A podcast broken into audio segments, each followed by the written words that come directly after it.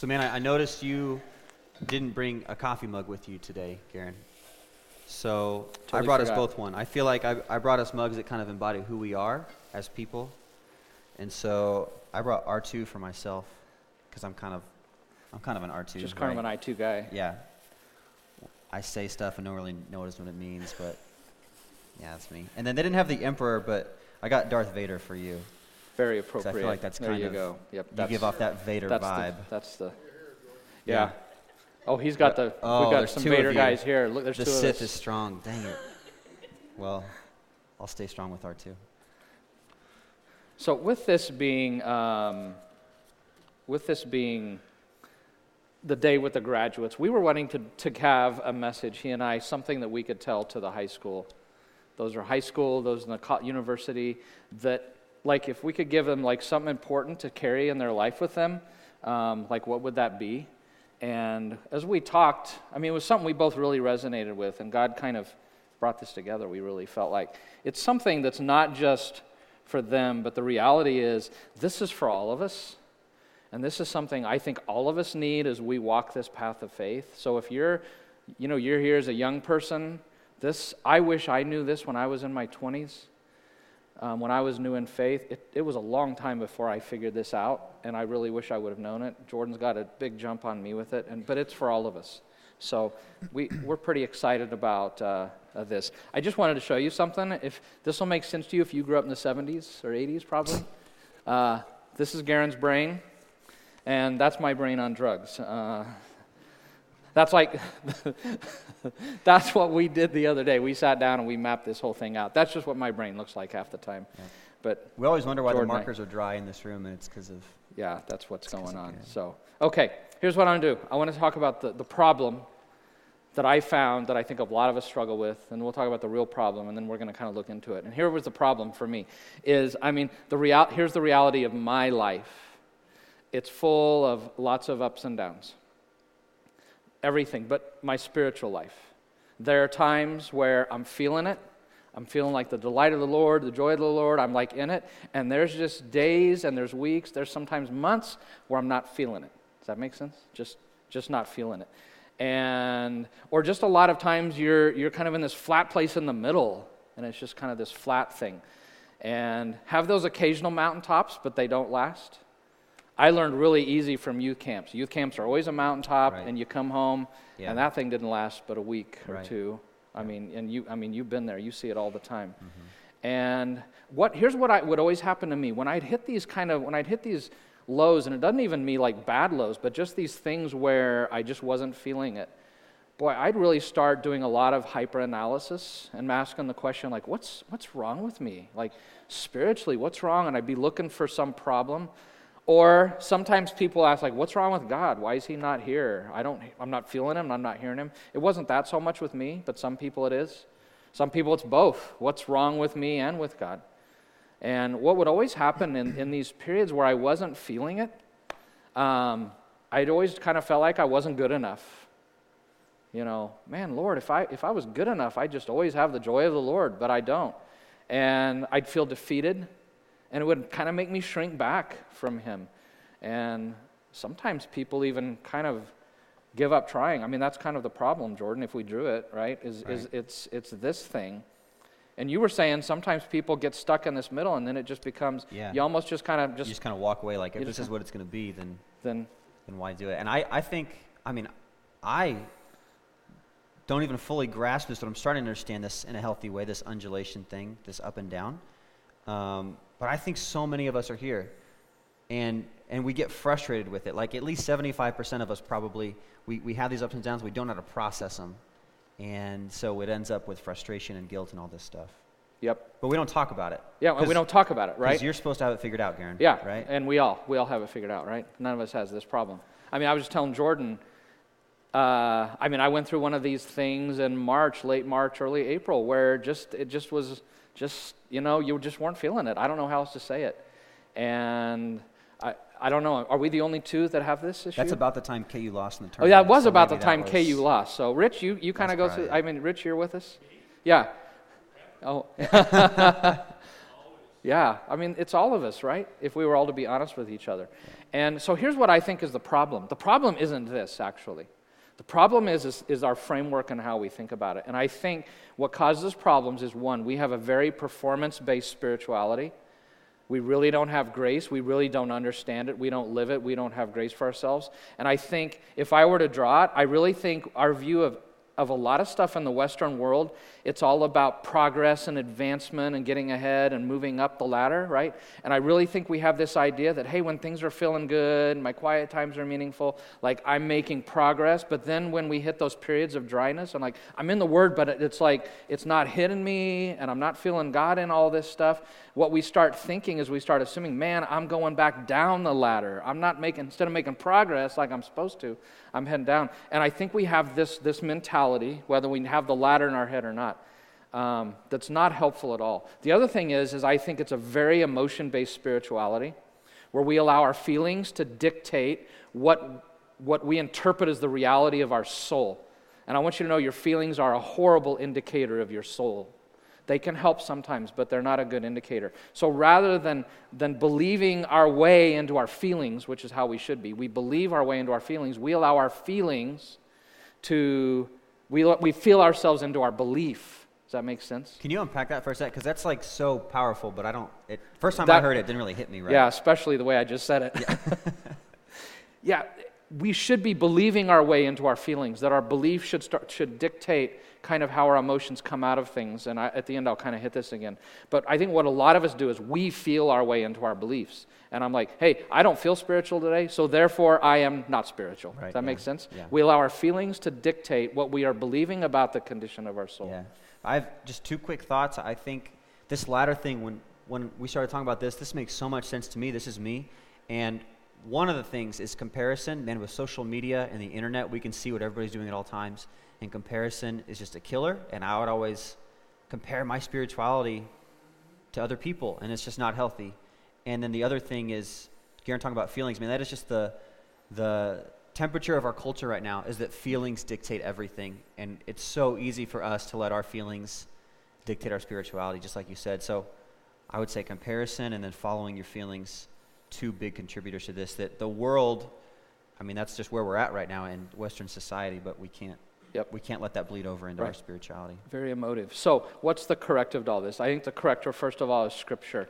And especially, I really want to go to David and the wisdom literature. And the reason I like David is because in Acts 13 22, I hope you can read my writing. My kids always complaining like I've got pharmacy writing or doctor is this writing. Greek right here? Yeah, or? that's Greek, I think. Okay. That might be, and that's Hebrew, that one. Oh, yeah. But here's what we're told in Acts 13 22 that David was a man after God's heart. That was God's assessment of him, right? He was a man after his heart. So David must have lived his whole life on the mountaintop, always full of joy and all of that.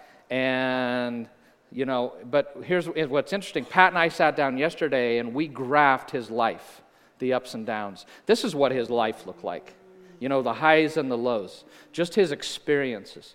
So, David, a man after God's heart, his whole life had this, this pattern, this thing that we're talking about was mapped out in it. If you open the Bible to the Psalms and you read the Psalms, do you know what kind of pattern you're going to find as you read through the Psalms? You know, are they all, is it 150 Psalms of joy? Man, you're reading, you're reading three down ones one day and a really down one on the fourth day, and then you're reading a really up one for a couple of days. The Psalms really map out this same thing. This was David's spiritual life, a man after God's own heart.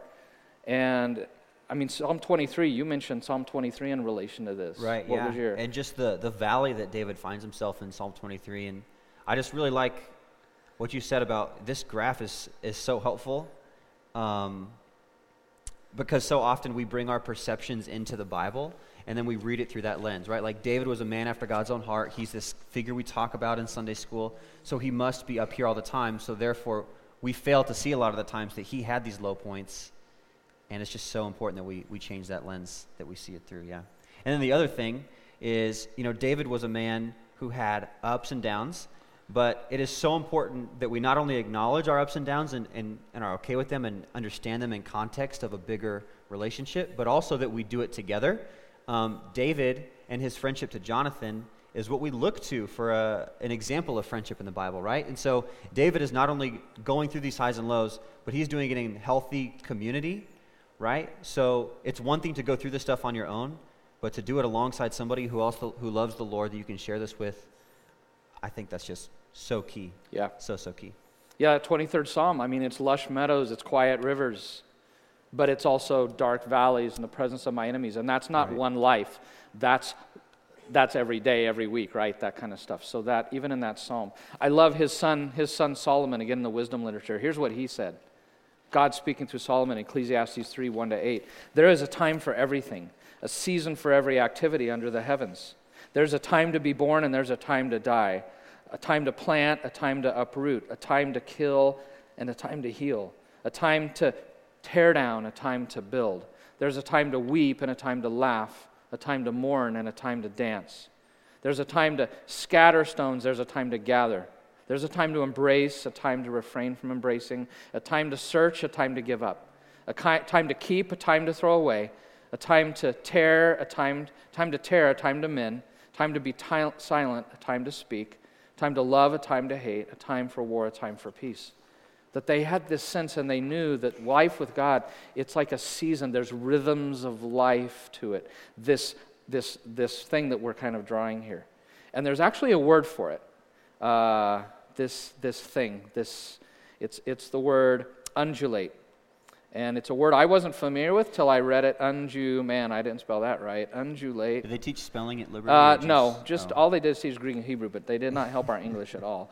Um, undulate, and it, you know, a, a, an ocean undulates. It's, it's this waves, it's the pattern. And C.S. Lewis was the first place I read it, and in his Screwtape Letters, in letter number eight, which is such a profound letter, I want to I wanna read to you what he wrote about this. And he's writing it from the perspective, you know, Screwtape Letters, of like a demon who's like the head of demons, and he's over a demon who has a Christian that he's trying to get to, to mess up his spiritual walk with God. And he's giving him advice. And here's what he says Humans are amphibians, half spirit, half animal. As spirits, they belong to the eternal world, but as animals, they inhabit time. This means that while their spirit can be directed to an eternal object, their bodies, passions, imaginations are in continual change, for to be in time means to be in change. Their nearest approach to constancy, therefore, is undulation. The repeated return to a level from which they repeatedly fall back, a series of troughs and peaks. If you had watched your patient carefully, you would have seen this undulation in every department of his life his interest in his work, his affection for his friends, his physical appetites, all go up and down. As long as he lives on earth, periods of emotional and bodily richness and liveliness will alternate with periods of numbness and poverty. They are merely a natural phenomenon.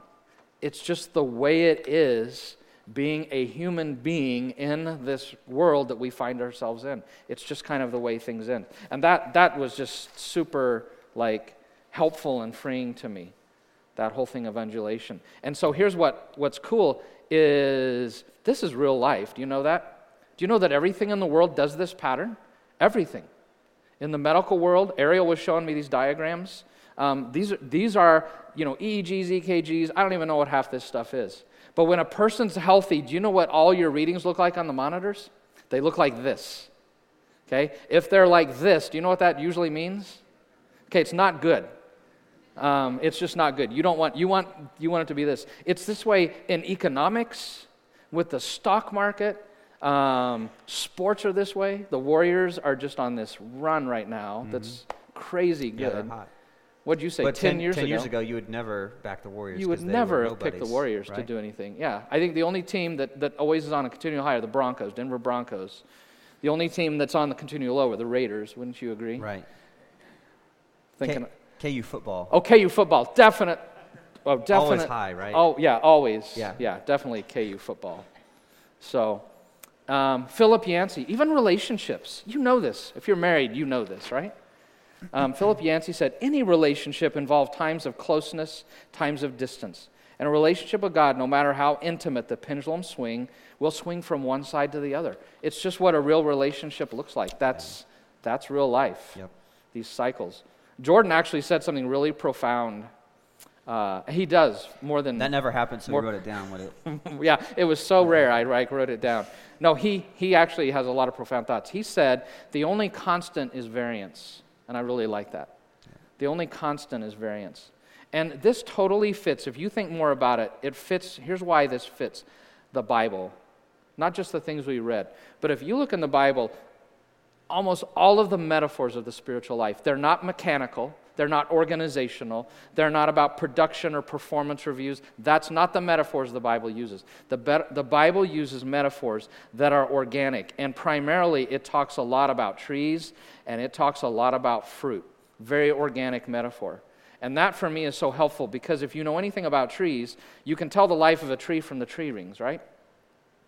And these big fat rings right here, that's between that, those big fat ones, are usually times when there's lots of rain and lots of water going on. And I think you guys all know this. These really thin rings, what are those a sign of usually? Times of drought, right? All the rings are important, but actually, the, the most important rings to a tree are the thin ones. Do you know why? The thin rings, that is the strongest wood. The strongest wood are those. And that's so counterintuitive to how we think. We think the best spiritual times are where we're on our emotional highs, right? But maybe the, the things that really get God into us and the strength is in those times where we're not kind of feeling it. Yeah. So, that framework, I mean, to me was extremely helpful. It really set me free, and I know it did you. Because um, it's real life, right? Right. Very much so. Yeah, the one thing that kind of came up as we were talking about this is my thinking was just if everything in life that is real naturally goes up and down, every single thing, then wouldn't my faith going up and down mean that it is real as well? Like if my faith was supposed to be this flat lying mountaintop thing, like if this is the bar all the time and I'm never allowed to be below this, then that's not something real. That's just something that I've created on my own in my mind. But if my faith is real, then it's going to have highs and lows. And actually, those low points are a sign that, like, this is a, a real relationship. It's yep. not something I've made up in my head. It's actually validates it in some ways. Yeah, the stuff on my sheet that's red that's really important is all stuff he said. And I, that's so important. I'm just going to write, when he said it when we were meeting over there that day, if everything in real life, if it undulates, and my faith undulates, that's not a sign that it's weak, which is what we think. Right. It's a sign that it's real. It's real, yeah. Now, isn't that, isn't that a totally different perspective? It's not a sign that it's a weak, it's a mm-hmm. sign that it's real.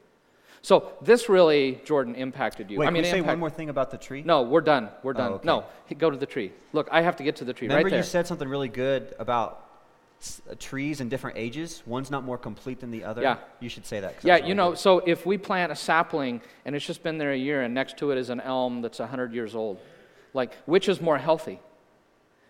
Well, they're both healthy, right? You don't look at the little one and say, wow, that is so unhealthy, and the big one, that's really healthy. As long as they're healthy, they're just both healthy, and they're both going through this stuff. So we don't determine the health of something by how small it is or how new it is. Trees are, if a tree's healthy, it's healthy. Right. So.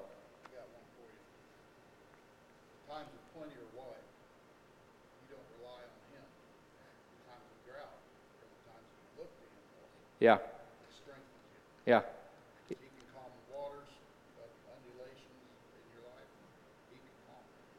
Yep. Hmm. Hmm. Yeah, and those, he was saying those times of those, those wet times where there's a lot of rain, that, that just a lot of times we're not relying on God and actually not growing. And when we feel good, maybe there's not as much as we think. That's true. And in a minute, C.S. Lewis talked about that. So I know this impacted me greatly. Jordan, let's, how, what yeah. were the ways that it did for you? Yeah, just four quick takeaways because I know we're at the end here. But one was the impact of just understanding my faith it goes up and down. Just kind of four takeaways from that. One is is um, doubts. It really eliminated a lot of doubt. I remember I would go through dry times and just think like, is my faith real or is it strong or am I that seed in in Matthew 13 that like grows really fast, but then a hard time comes and it's washed away or it dries out or whatever. And it just reassured me that like, you know what, we all go through this. It's okay. It's natural. Just because I have a hard time doesn't mean that I have to doubt my faith. Um, and actually, like we said, those dry times, it kind of started to affirm me as a believer because I started to realize if my faith is real, these things are going to happen. So, mm-hmm. not looking forward to them and not really enjoying them, but just understanding that if you look at it through the correct lens, it can actually be pretty beneficial to you. Yeah, the doubt thing was big for me because I, you know, you'd go through those dry periods where you're just not feeling it. Again, it, it's no indicator of this, your soul, really half the time your emotions. And you're not feeling it. But in those times, I'd be like, man, if I were a real believer, if I really had the Holy Spirit, I'd be full of the joy of the Lord all the time. And, and it, I'd start even questioning, do I even have the Holy Spirit? And I'd feel right. like I had to accept the Lord again, you know? Yeah. And, but once I started realizing that this is, it's just life and it is what it is to be human, to undulate, it just, those doubts just disappeared from my mind, that, that questioning. What yeah. was your second one? Uh, number two is just guilt. Like a lot of guilt was just removed. I remember just feeling guilty that I didn't want to get in the Word, or guilty that I hadn't talked to God in a while, or I didn't feel close to Him.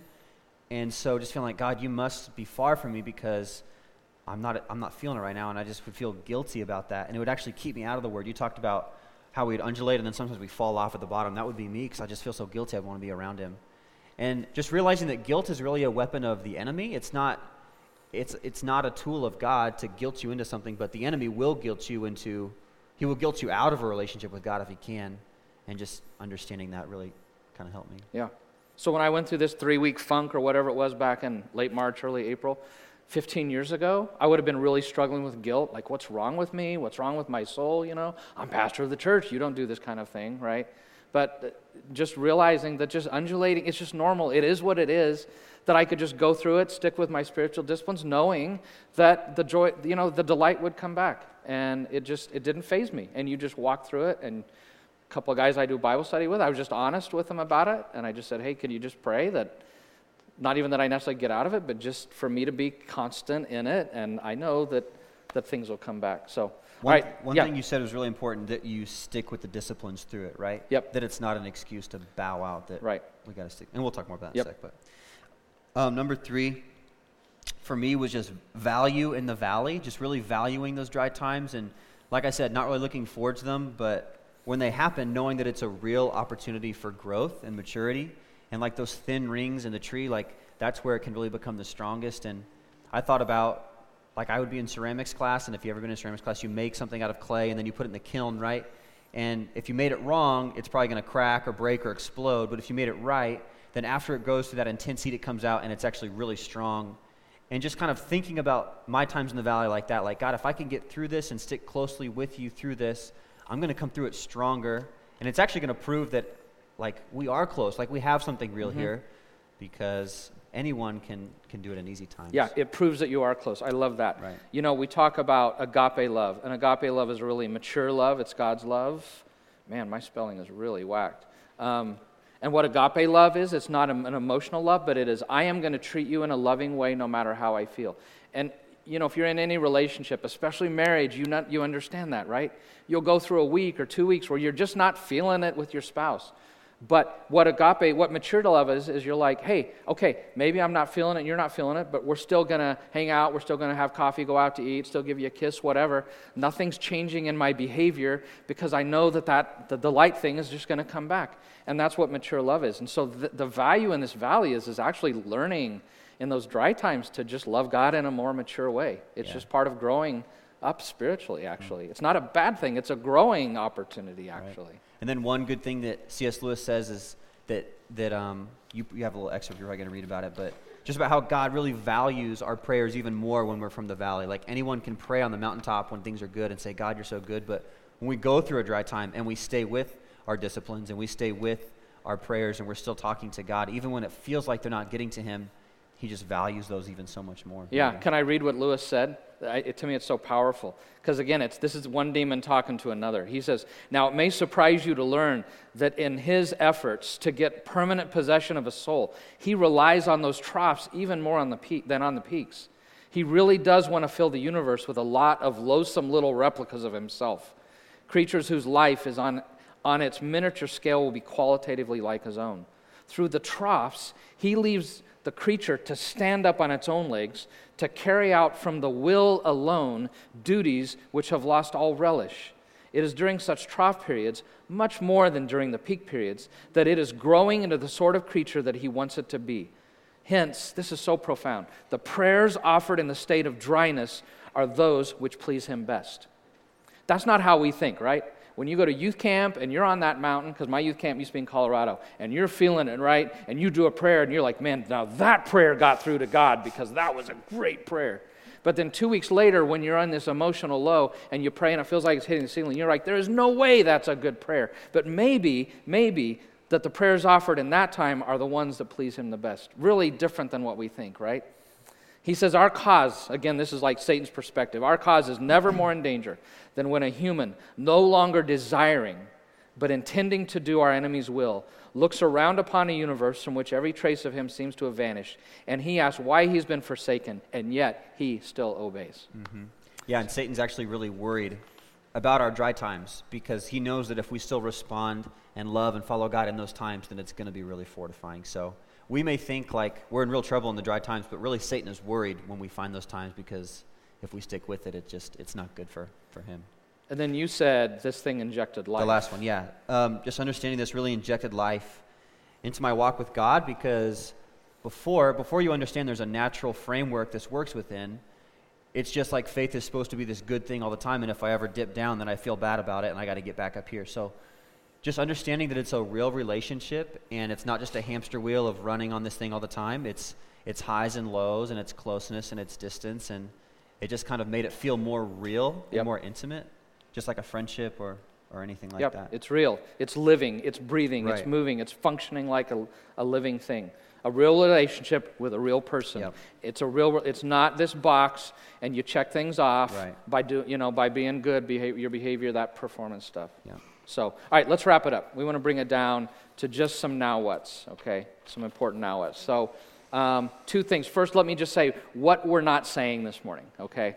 Number one, yes, there are times where I, out of the busyness of my life, neglect my walk with God and I'm not talking to Him or not in His Word. We're not talking about those times. Because when I'm feeling dry there, that's on me, okay? Right. So th- uh, we're not talking about that. Or we're not talking about times where uh, I willfully am choosing to sin or rebel because we all go through those periods. David went through those. So we're not talking about that. We're talking about most of the other time, I think, when we are walking with Him and we're just feeling that dryness. So here's the, the four things. Number one, we do want you to be aware because Satan wants to get you thinking in that performance mentality and he wants to condemn you and he wants you to feel that guilt and to feel defeated and to shrink back. So he's going to try to get you to think in a performance way, not in a relationship, organic kind of way. So we, we are to be aware of his schemes, Paul says. We demolish arguments, we take captive our thoughts. And when Satan is telling us, hey, you're not feeling it, so your soul's not good, we're like, no, my emotions don't drive me. I'm, I'm, I'm giving my time to God. I'm just not feeling it, but my soul is fine, even though I don't feel it. So don't, uh, just be aware of that, I think. Um, again, that we can't feel our way into behaving and believing. We behave and believe our way into our feeling. So it doesn't matter how you feel. That is not what I used to determine. Second, I would say quit being so introspective I'm one of those kind of guys that I way, can way overthink things. And again, whenever you get that dry time, the first, the first thing automatically for us introspectives is I turn inward, like, what's wrong with me? And thankfully, God, through all this, has really freed me from that to where I can just acknowledge and say, hey, it's kind of dry right now, but it is what it is, and I'm undulating, and undulating's cool because I'm in a real relationship, and I'm just going to, I'll tell you in a minute what number four is which is really crucial. My third one is I think just quit striving so much. Let's get, let's get off that performance bandwagon. Jesus says in Matthew 11, 28 to 30, he says that if you take up his way and follow him, it is a yoke, there's work to do, but it is light and it is easy. And if your walk with God is continually filled with guilt, you're not following him in his way, the intended way. That if, if following Jesus isn't a song in your heart, and if it's a burden on your back, then you're not living in his way. And that's what I was I, for a long time because the, the way I viewed this period put me, just, I put a lot of guilt on myself. And then finally, I think what you mentioned that's really important is keep those disciplines and rhythms. Okay? when I hit that period a few months ago, um, you don't just go, man, I never know how to spell rhythm.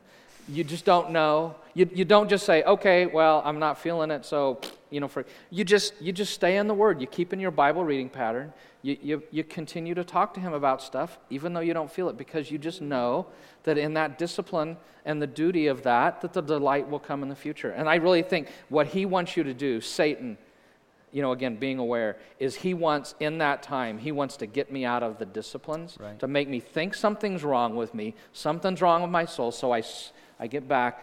So just stay in the disciplines, and that's when he becomes afraid of you. Yeah. Because, oh my gosh, this guy is growing in this Right. dryness. It really is just all about Satan trying to disconnect you from truth. I mean, one, two, one, two, and three, like him getting you to feel these ways, is all. Are they're all strategies of his to get you out of the word? Because if he can disconnect you from truth, he can get you believing your feelings, and it's just you're easy from there. So, Yep. yeah, this is really freeing. Thanks for bringing this up and doing this, man. Yeah, This Isaiah for me. 55, just with the discipline, um, 10 and 11, talks about that the, the word of God's, it's like rain that soaks into the soil. Mm. And you stay in the word even in the dry times, even though you're not feeling it. And you, you feel like nothing's happening. But that word, is it's soaking into you, and it's watering things underneath that you don't even know are there that are going to sprout in those delight times. Does that make sense? So you just, you just stay in the word, you stay in prayer. Yeah. So, all right. We, we felt like this was going to hit a lot of people just head on. When I first heard this, it really connected with me and it kind of opened my eyes to this dimension I wasn't even thinking about. So, what we've done is, is we've appointed a few people to be kind of just prayer people in this time. And so, as we leave, we're going to have a few prayer people on the edges. And if you want to go and just pray with somebody about this, if this is where you are and, and you need prayer or you need just want to just listen to you, um, we have a few people that will do that. So if you if I talked about being a prayer person, would you stand? Yeah, who are our prayer Up, people we who asked to do that this service? The Schaefers and Tracy. Yeah, so they'll be kind of on the edges there. And so if you need prayer or Come up, grab one of us. yeah, yeah, yeah. Yeah, You one know of them. you know how to pray, right? Well, uh, yeah, in the good times. In the good times. Yeah, that's right. Yeah, Okay. whether we're dry or not, we'll pray for you. So, but um, yeah, the the te- they're not here. The seniors aren't here right now, right? But we kind of we're leaving them with that challenge first service. You know, hey, teenagers, just go out and undulate for God. It kind of sounded bad. I'm not sure. Can a pastor say that? We're gonna Like- put on a shirt and see. yeah, we're gonna yeah. we're talking about even after service, people are talking about shirts we can make. You Or know, you said just- undulating's cool. Yeah, undulating is cool or undulate for God, but it's just the reality, okay? It's Yeah. what it is to be human. It's this is just going to be the pattern of your life and everything. So let's quit freaking out about it, all right?